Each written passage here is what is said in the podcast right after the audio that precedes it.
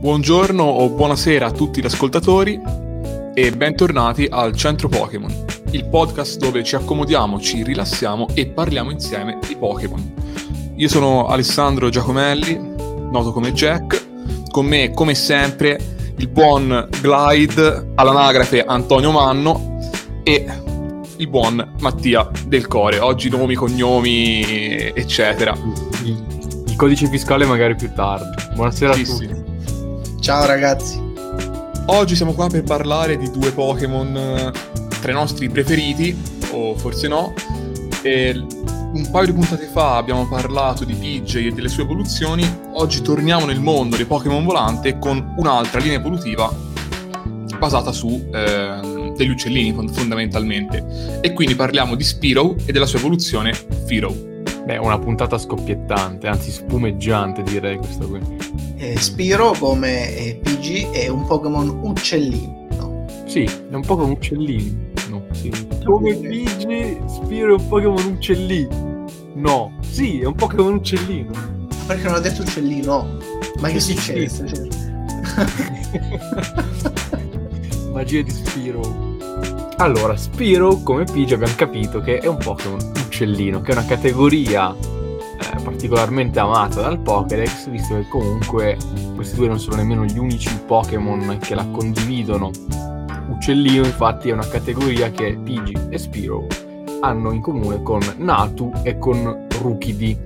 Rukidi magari eh, è un Pokémon che non è notissimo ai più, è un Pokémon... Eh, introdotto nell'ultima generazione, la ottava, e fa parte della linea evolutiva di Corviknight. Secondo me è uno dei Pokémon più belli dell'ultima generazione, vabbè, ma poi ne parleremo tra 5-6 anni.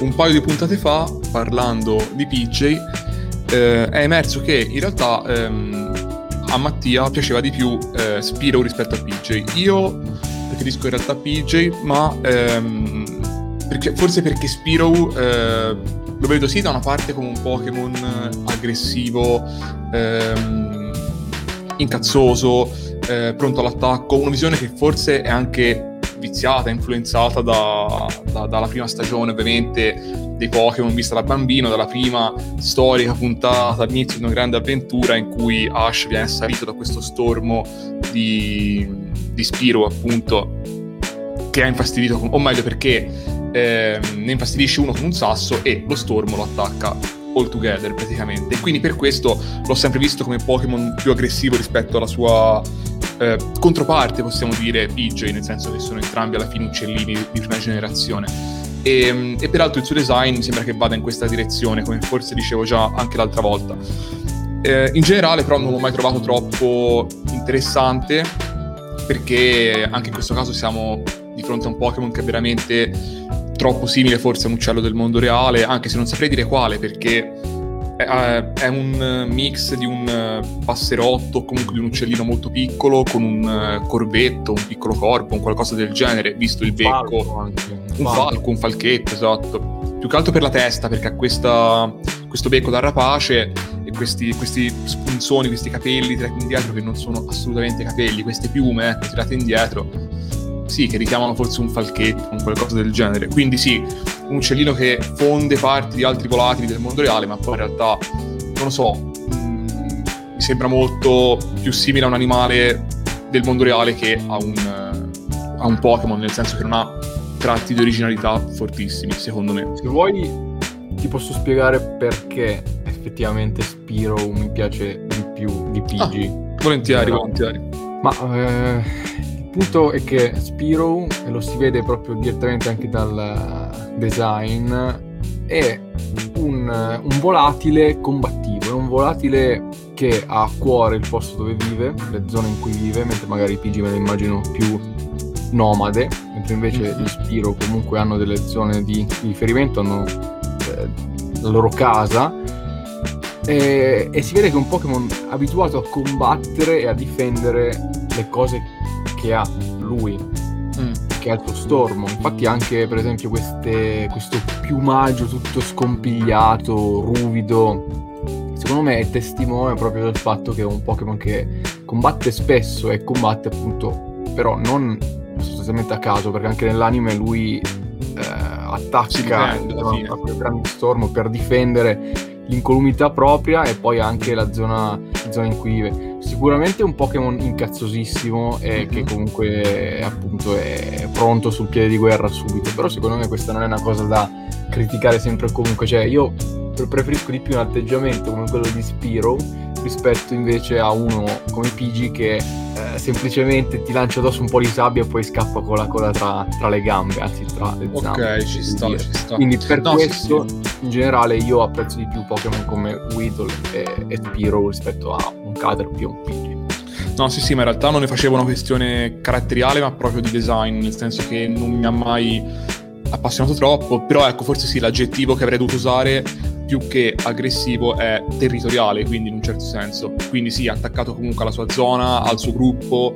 Eh, quindi sì, anche ter- territoriale non basta, territoriale, protettivo in un certo senso, sono aggettivi comunque più eh, specifici del più vago aggressivo, cioè non è genericamente aggressivo, ma lo è in certi contesti e per certe cose, possiamo dire.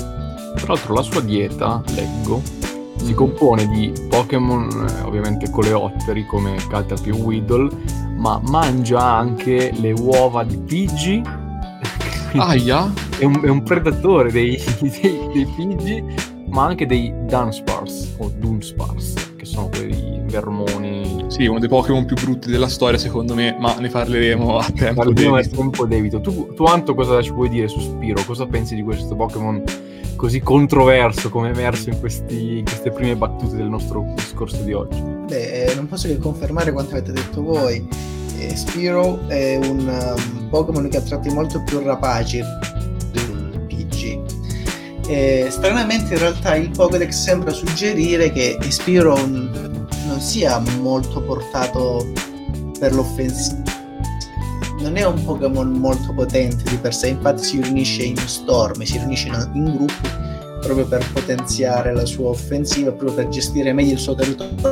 In gruppo non è un Pokémon solitario, un carattere ruvido, per così dire, e vive in comunità e mm, secondo me Spiro è un, un Pokémon furbetto, un Pokémon ladruncolo, perché si va a rubare le uova dei Pidgey eh, pattuglia questa sua area, scaccia gli altri Pokémon, eh, si ciba anche di molti Pokémon coleottero come gli stessi Catarpi, anzi nel mondo Pokémon è un, um, è un compagno fidato di contadini e agricoltori, poiché una risposta del tutto bio agli insetticidi o, agli, o ai repellenti proprio gli Spiro che si cibano di questi, di questi Pokémon infest- che possono essere infestanti come i Catarpi che si cibano di, di grosse quantità di, di, vegetali, quindi anche di piantagioni e accompagnandosi da questi Spiro fanno piazza pulita di, di vermetti e di, di Pokémon avversari e ripuliscono i territori.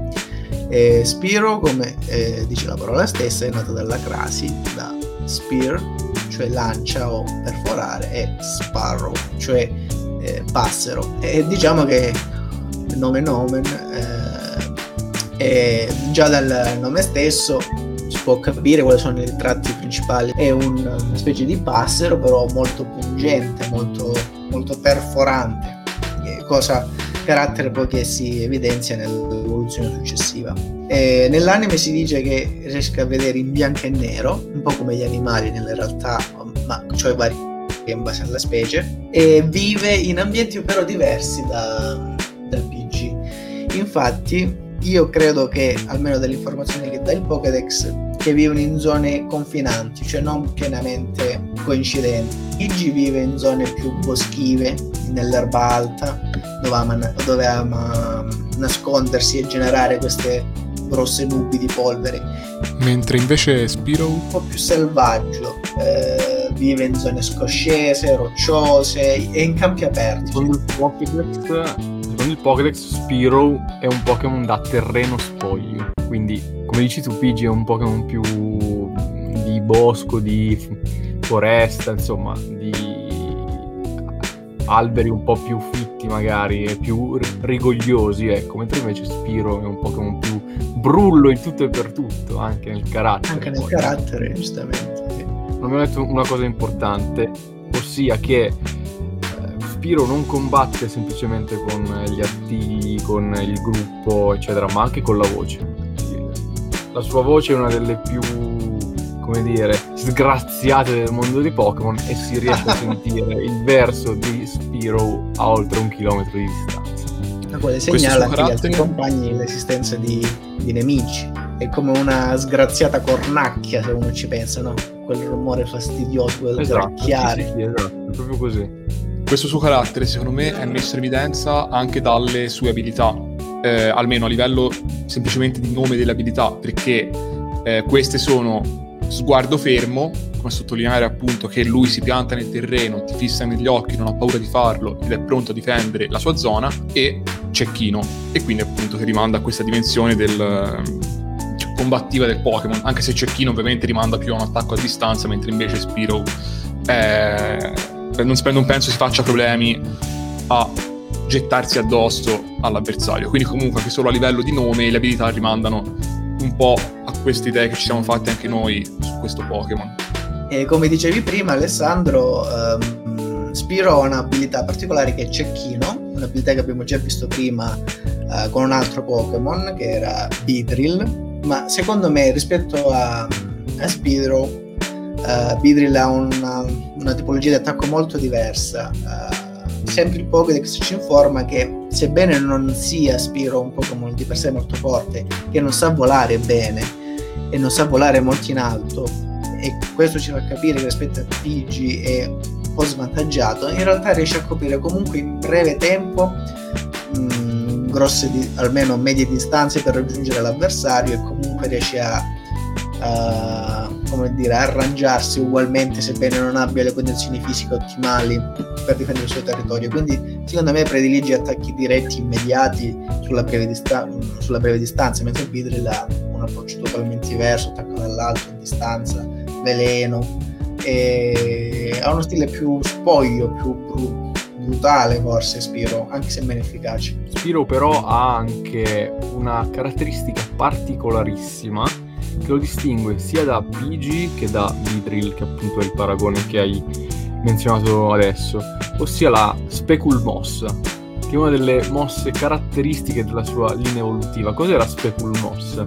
È una mossa che praticamente riflette quella che ha, ha ricevuto in quel momento lì. Quindi lui ti copia la, la mossa che il Pokémon avversario gli, gli scaglia contro quindi riesce a imitare perfettamente il movimento e le caratteristiche anche del, dell'avversario, però sempre in risposta a un attacco che riceve. È una mossa che a me è sempre interessato perché è molto particolare, cioè anche perché di solito cose di questo tipo le, le vedevo fare, non so, a ditto, invece quando per esempio ricordo nei giochi di Pokémon mi trovo a fronteggiare un Firo, spesso... Eh, diciamo che questo si rivelava una spina nel fianco proprio grazie a questa specul mossa. Volendo un po' scavare sulle motivazioni di questa mossa, possiamo paragonare al suo alter ego nel mondo reale, eh, cioè mh, mm, ai corvi, ai... Questi animali hanno la capacità di imitare anche la, la voce umana, di, di, apprendere anche da altri uccelli mh, mm, delle mosse anche delle strategie. Sono degli animali, dei volatili particolarmente intelligenti, merli e corpi, poiché riescono a comunicare uno all'altro e addirittura ricordarsi e poi nell'occorrenza vendicarsi o addirittura fidarsi della persona. Quindi Spiro potrebbe essere un Pokémon un uccellino anche intelligente. Stranamente, anche se ha un carattere molto incazzoso, ha la capacità di apprendere e imitare altri Pokémon, giustamente, e questa abilità eh, ne può essere una chiara prova. Assolutamente. Secondo me è venuto il momento di capire se sia stata resa giustizia a questo Pokémon di cui adesso abbiamo parlato un pochino nel trading card game e um, io in realtà devo dire che non ho particolari carte di eh, Spiro a cui sono appassionato, non so se voi invece ne, ne avete. Allora, io più che appassionato, una delle carte che, a cui penso subito quando proprio penso al gioco di carte di Pokémon è quella di Spiro um, del, del, set base. Perché dico questo? Innanzitutto perché vabbè era una um, delle più comuni che, che si trovavano in ogni mazzo che si andava a comprare dal cartolaio. Ma poi anche per una cosa molto strana, e cioè che vabbè, la carta non è bellissima in sé, tra l'altro non è del set base, mi, mi scuso, ma è del set Jungle. Non è bellissima in sé per sé, ma mostra uno Spiro nel suo habitat ehm, pronto per mangiare un verme, ma un, un, lombrico proprio, del mondo nostro, reale. Non un Weedle o un Caterpie per capirci. No, no, no, assolutamente, è proprio un lombrico che possiamo trovare anche noi nel giardino sotto casa. Questo ci fa capire che all'epoca del, del Jungle eh, non era ancora stato ben definita la distinzione tra animali e Pokémon che è una cosa, insomma, curiosa e per me è sempre stata esemplificata proprio in questa carta qui di, di Spiro. Ricordiamo che stiamo parlando eh, del 97, perché questa espansione qui, Jungle, uscì in Giappone nel 97, arrivò solamente nel 2000 in Italia. Mi sento di segnalare un'altra carta in particolare, anzi due, perché sono due carte gemelle, possiamo dire, entrambe appartengono al set Gym Heroes, set che più volte abbiamo citato ormai su questi schermi, se di schermi si può, si può parlare, ovvero lo Spiro del tenente Surge. Io sono allibito nel vedere il, questo team del tenente Surge che è sempre più sorprendente perché io sapevo da ormai insomma, 20 anni che questo tenente avesse un team di tipo elettro e invece qui tra Rattata che ha catturato nelle fogne d'aranciopoli e questi Spiro che evidentemente boh, sarà stato il suo primo Pokémon, l'avrà preso in guerra perché ha fatto sta guerra che non si sa bene cosa sia. Non lo so. Non è a due, cioè ha due carte. Due, due, di... esatto. Del, del, dello Spiro del tenente Surge. Tra l'altro, la, la cosa che mi fa particolarmente ridere è che Spiro, essendo un Pokémon volante, è debole contro l'elettricità. Esatto. Quindi, Quindi in realtà i, su- i, suoi compagni di squadra lo annichiliscono, questo povero Spiro, questi poveri Spiro del tenente Surge. Incredibile. E, ehm, come carte in realtà una delle due non mi dispiace, devo dire, l'altra è proprio eh, uno, uno, spi- uno, spiro con dietro un cielo nuvoloso e sinceramente non, non, mi sembra niente di che. L'altra è carina, ma insomma, sinceramente non, eh, non mi dice nulla. Vogliamo spostarci allora eh, in un magari ambiente un po' più stimolante per, per lo Spiro, il Pokémon Spiro, ossia quello dei nomi in altre lingue. Assolutamente sì. di voi mi può venire in aiuto, soprattutto il nome giapponese ha un'etimologia molto particolare. Ah, ci stai appunto delegando questo compito. Eh certo, perché ormai se no lo devo fare sempre io.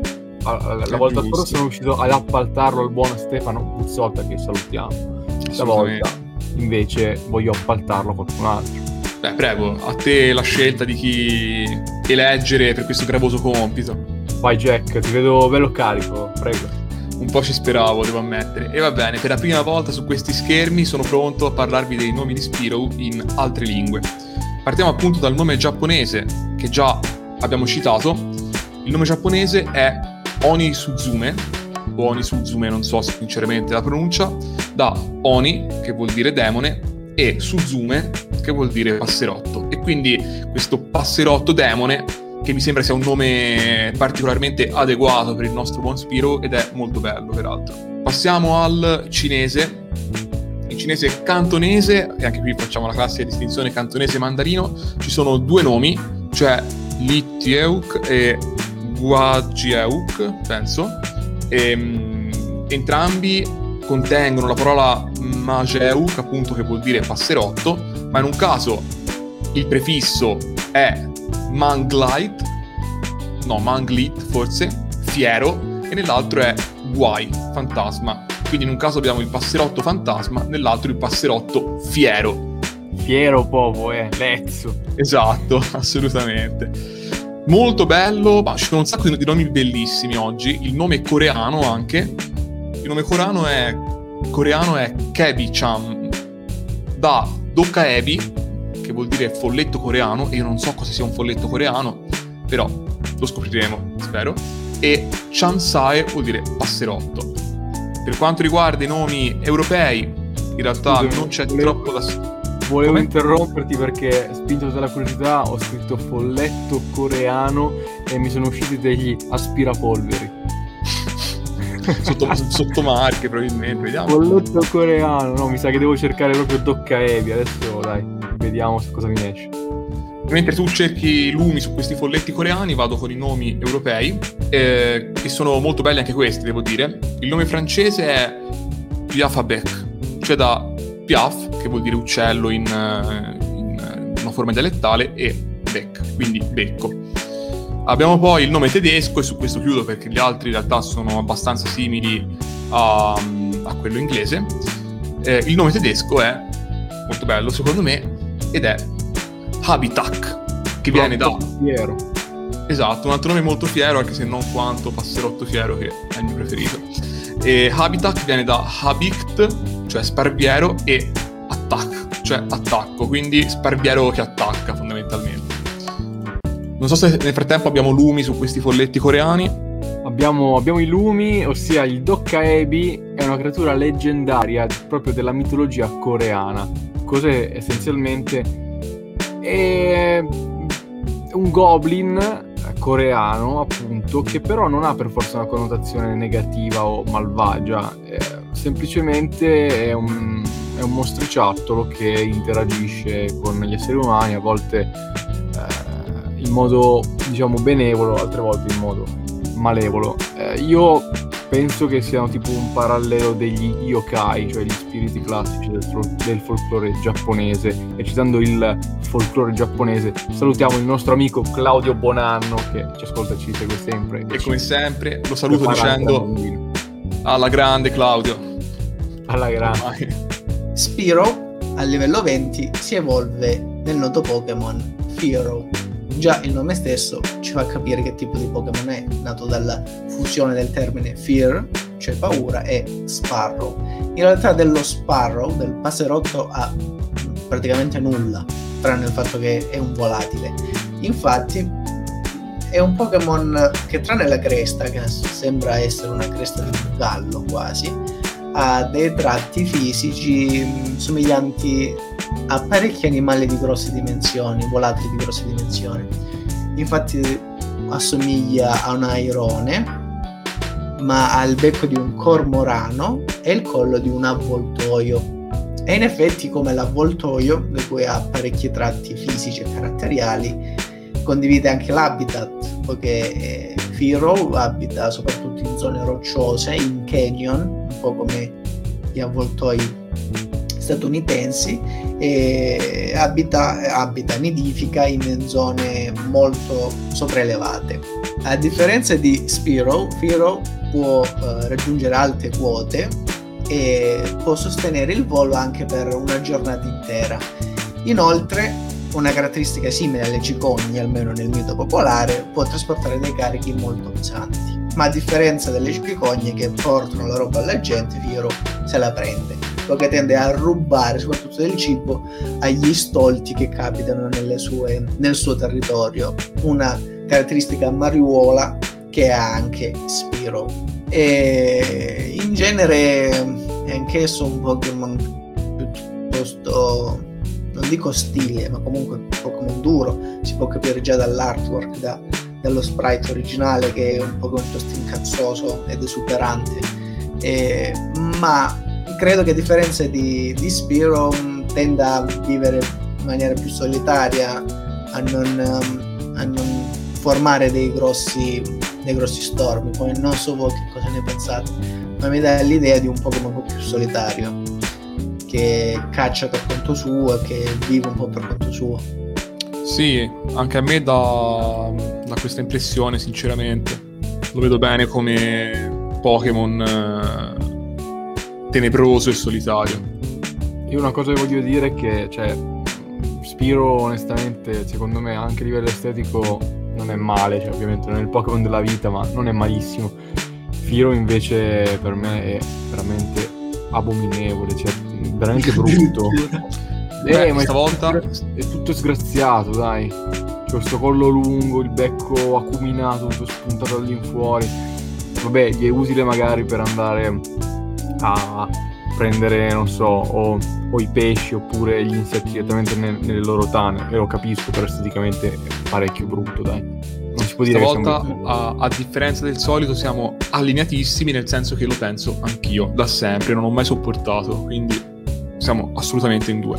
Nonostante questo, se posso dire una, una grande curiosità su questo Pokémon, non la pensa come noi Ash, ma non l'Ash della serie animata, bensì l'Ash del manga The Electric Tale of Pikachu, che non è il manga principale legato a Pokémon, perché quello è Pokémon Adventures. E invece The Electric Tale of Pikachu è un manga, mi pare solo in quattro volumi, ma non sono sicuro, che era ispirato alla serie animata più strettamente e che quindi aveva Ash come protagonista e gli stessi personaggi della serie, ma alcuni eventi leggermente diversi. E uno dei primi Pokémon che Ash ottiene e che tiene con sé per un bel po' di tempo è proprio un Philo. Quindi di tutti i Pokémon che poteva scegliere, si è scelto per me uno dei più brutti mai apparsi sulla faccia della Terra. sì, effettivamente, però dai, è veramente parecchio brutto. Sì, in, effetti, il becco, in effetti, eh, Firo è famoso per le sue beccate perché riesce a prendere sia pesci, Magikarp credo soprattutto, o a stanare altri Pokémon insetti, ma nel complesso sembra un agglomerato di animali diversi in maniera anche sgraziata, sia a livello di, di, di, di penne, sia a livello di, cresta, poi soprattutto il collo secondo me lo rende proprio il collo, il collo è antiestetico ma una cosa che volevo chiedervi, cioè perché onestamente l'ho trovata molto curiosa, ma onestamente non, non riesco a trovare una quadra. In uh, diverse voci Pokédex si fa riferimento alla sua antichità, ossia eh, in Pokémon giallo la voce Pokédex recita questo Pokémon molto antico vola lontano e in alto immediatamente al minimo accenno di pericolo. Invece poi, ovviamente dopo diversi anni, in Pokémon eh, Luna il Pokédex ci dice che sembra che questo Pokémon sia raffigurato in pitture rupestri antichissime. Ecco, com- secondo voi come mai Firo eh, è un Pokémon diciamo così antico o comunque una caratteristica eh, fondante per il Pokédex è proprio la sua antichità? Questa è un'ottima domanda anche perché mh, mm, è la prima volta che, che faccio caso a queste descrizioni del Pokédex, sinceramente. Secondo me da una parte eh, la, la, domanda che mi farei è come abbia fatto Firo a sopravvivere tutto questo tempo, quindi ad aggiungere fino a noi incolume, ad, cioè, mentre altre specie di Pokémon... Calcola, però che secondo me a livello, ok che esteticamente non è bello, però secondo me è molto funzionale perché ha queste ali molto grandi e molto forti e poi soprattutto ha un becco lungo, forte, resistente e il collo che gli permette una diciamo, um, un raggio di azione praticamente ampissimo. Quindi secondo okay. me a livello di predatore per i Pokémon più deboli, soprattutto i coleotteri, è molto molto forte, ecco.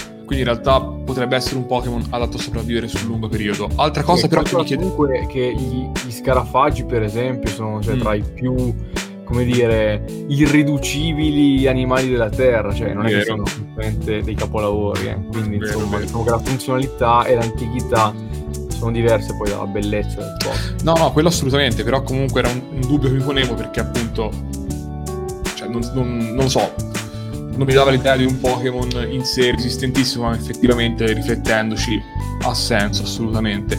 Altra domanda poi è in che forma apparisse in queste pitture rupestri e quindi se apparisse come preda, come cosa che veniva cacciata quotidianamente o se fosse una divinità adorata, nel qual caso mi dispiace per gli uomini primitivi, ma insomma mm, c'è un problema di fondo, possiamo dire.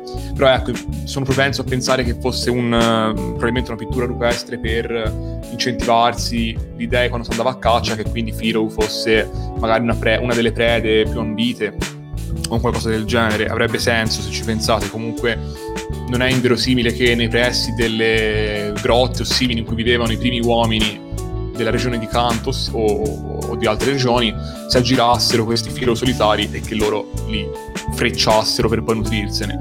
Non saprei, ovviamente la, la, il campo è aperto a molte speculazioni, magari ecco, ora che mi hai acceso questa lampadina in mente stanotte invece di dormire cioè, inform- mi cercherò tutte le informazioni che esistono sul culto dei Firo nell'antica carta. No, ovviamente non lo farò.